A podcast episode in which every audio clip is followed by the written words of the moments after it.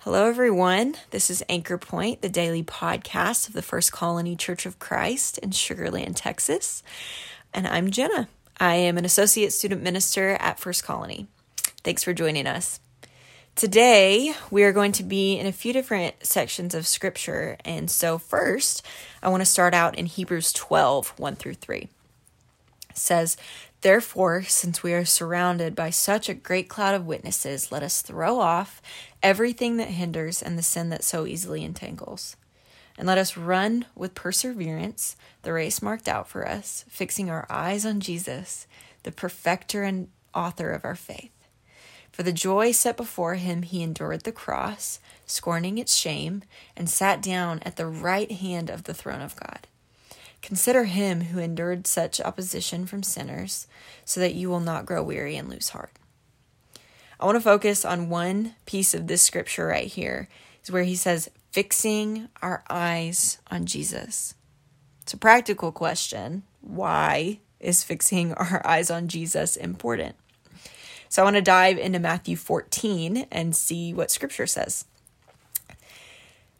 It's Matthew 14, starting in verse 22. Immediately, Jesus made the disciples get into the boat and go on ahead of him to the other side while he dismissed the crowd. After he had dismissed them, he went up on a mountainside by himself to pray. Later that night, he was there alone, and the boat was already a considerable distance from land, buffeted by the waves because the wind was against it. Shortly before dawn, Jesus went out to them walking on the lake. When the disciples saw him walking on the lake, they were terrified. It's a ghost, they said, and cried out in fear. But Jesus immediately said to them, Take courage, it is I. Don't be afraid. Lord, if it's you, Peter replied, tell me to come to you on the water. Come, he said. Then Peter got down out of the boat, walked on the water, and came toward Jesus. But when he saw the wind, he was afraid and, beginning to sink, cried out, Lord, save me.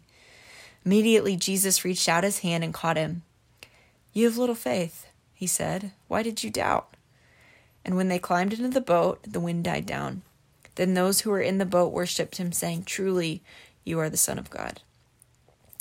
So, Peter started sinking because he took his eyes off Jesus in that moment. He was distracted by what was going on around him, which was the storm that was raging before him, which I can imagine any of us would probably get distracted by.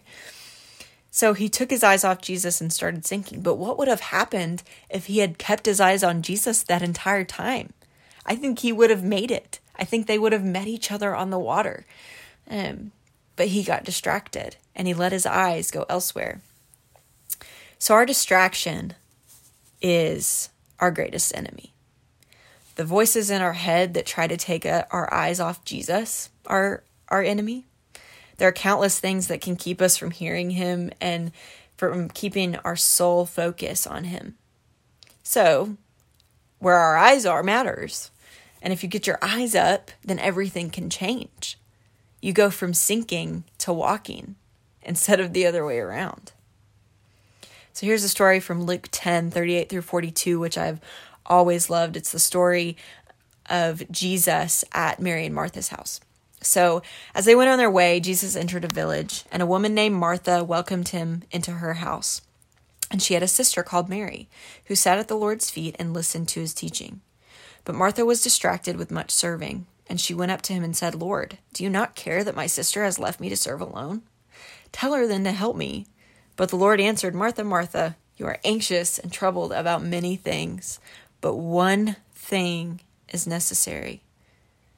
Mary has chosen the good portion which will not be taken from her.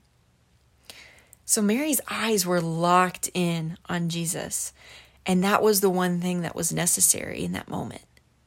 Martha was running around distracted, not thinking just to sit and enjoy his presence. She was thinking about all the things that she had to get done. And so her eyes were focused elsewhere. But Mary chose the good portion, and Mary chose to listen and keep her eyes on Jesus. And she chose to be attentive because she knew what was most important in that moment. Mary desired Jesus over all else. Here's a quote. I'm not sure the source, but I love it. And I think it really encapsulates what we're talking about today. It says, Our intention our attention often runs to what's important to us.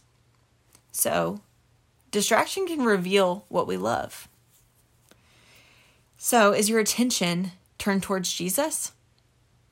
I ask myself that question a lot, and I have to evaluate myself a lot in that regard.